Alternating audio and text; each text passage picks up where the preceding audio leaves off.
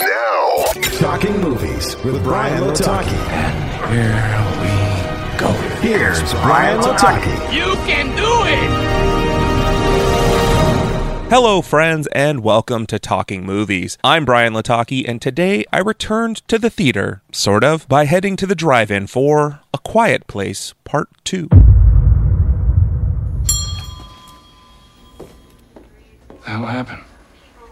A bomb, I think. There are people out there. People worth saving.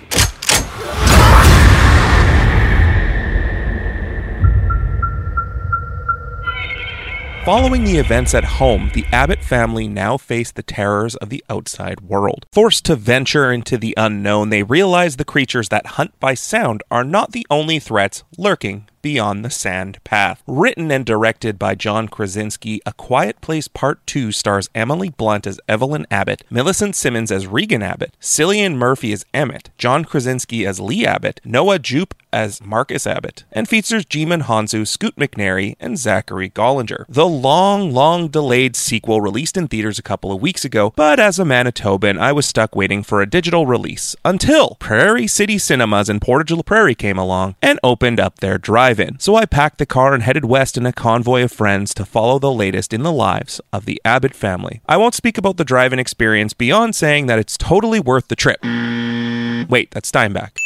But either way, if a movie you want to see pops up on their site, buy tickets and head on over. It will be worth the experience. But enough about that. Let's talk about the 97 minute feature that I traveled to see. The movie kicks off with a short flashback that was mostly seen in trailers. In fact, the majority of the first 15 minutes of this movie you have already seen if you've watched the trailers, which is not a bad thing, since there is a lot more to see. This sequel did well at answering some of the questions that arose from watching the first film, including where the Death Angels came from and are there more people beyond the Abbott farm? However, like a good sequel, it also left you with a few more questions when the credits rolled. Much like the first film, the family dynamic is extremely well done and the acting from everyone is really, really good. Even Noah Jupe's Marcus got a bit of a redemption in this movie, whereas I felt he was relegated to a backing role behind John Krasinski's Lee in A Quiet Place. This movie starts to stray away from the horror aspects of the first film and moves a little more into the action realm, which is exactly what I would expect following the ending of the first movie. The Abbotts are armed, dangerous, and ready to defend their planet, so that should be expected. There are a few downsides to this movie, besides some convenient plot points and some unneeded tension added in stress building moments, but that's what makes this movie worth a watch. I give A Quiet Place Part 2 an A.